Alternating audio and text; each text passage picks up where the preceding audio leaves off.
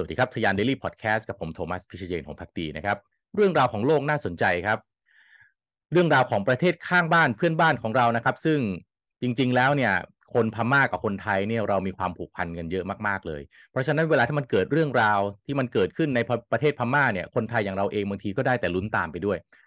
เรื่องของนางองซานซูจีเนี่ยถ้าใครติดตามประเทศพม่ามานะครับ ก็น่าจะได้ยินเรื่องของเธอมาหลายทศวรรษติดต่อกันนะครับชะตากรรมทางการเมืองต่างๆ การลี้ภัยการสู้ศึกทางการเมืองต่างๆ ของเธอเนี่ยก็ต้องถือว่ามีความกล้าหาญมากๆจริงๆ แล้วก็เป็นผู้นำในหลาย ๆ ด้านจริง ๆ นะครับ บ้านของนางองซานซูจีนะครับซึ่งเดี๋ยวทีมงานจะเอารูปขึ้นมาให้ดูเนี่ยนะครับผมเองก็ไม่เคยไปเห็น แต่ว่าส่วนตัวนี่อยากไปเห็นมากๆเลยนะครับในประเทศพม่าเนี่ยจะมีทะเลสาบที่ขึ้นชื่อมากๆเลยนะครับก็คือทะเลสาบที่ชื่อว่าอินยานะครับบ้านของเธอเนี่ยอยู่ที่ริมทะเลสาบอินยานี่แหละ ล่าสุดศาลเมียนมานะครับสั่งประมูลบ้านริมทะเลสาบของเธอเนี่ยเริ่มต้นนะครับราคาเริ่มต้นนะครับสามแสนหนึ่งหมื่นห้าพันล้านจัดนะครับคิดเป็นเงินไทยนะครับ 5,360 ล้านบาทครับ เรื่องราวนี้ถูกนำเสนอโดยสำนักข่าวรอยเตอร์นะครับ โดยอ้างคำบอกเล่าของแหล่งข่าวที่บอกว่าศาลเมียนมาที่ดำเนินการโดยรัฐบาลทหารเนี่ยนะครับกำลังจะเปิดบ้านหลังใหญ่ของนางองซานซูจีที่อยู่ริมทะเลสาบอินยานะครับ ซึ่ง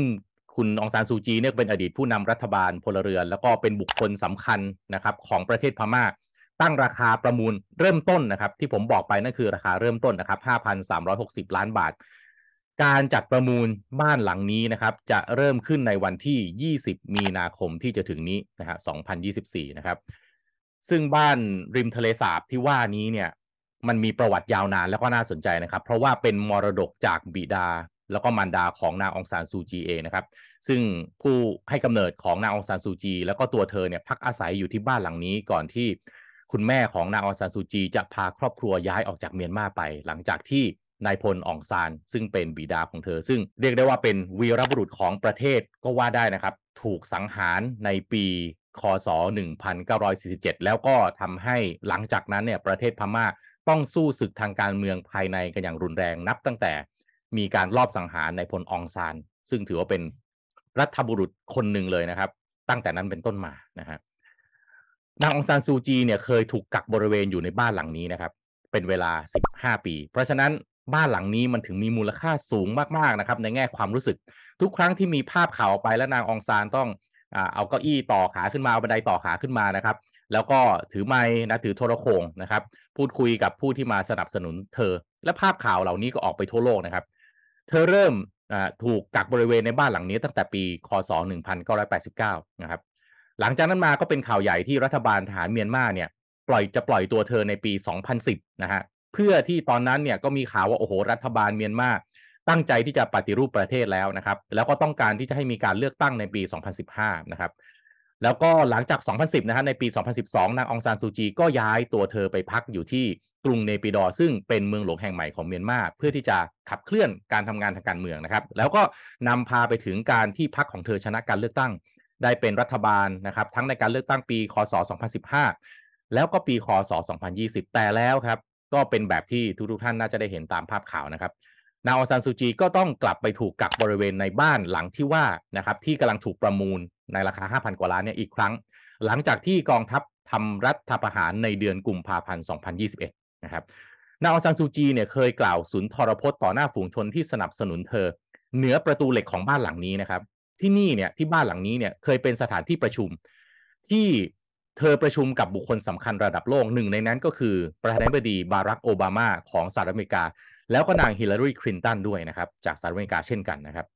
เพราะฉะนั้นเนี่ยบ้านหลังนี้ออกมาประมูลเนี่ยบ้านหลังนี้คือหนึ่งในมรดก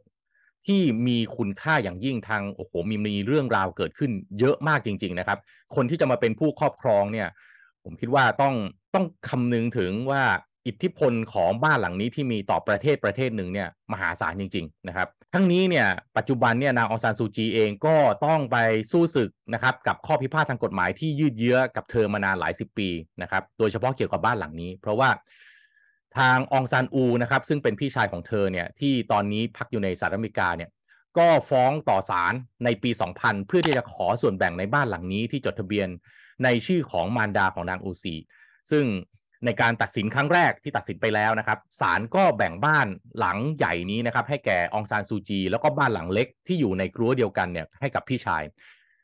แต่องซานอูซึ่งเป็นพี่ชายเนี่ยไม่พอใจนะครับ ก็เลยเรียกร้องให้มีการขายบ้านหลังนี้ แล้วก็เอารายได้จากการขายบ้านเนี่ยมาแบ่งกันนะครับ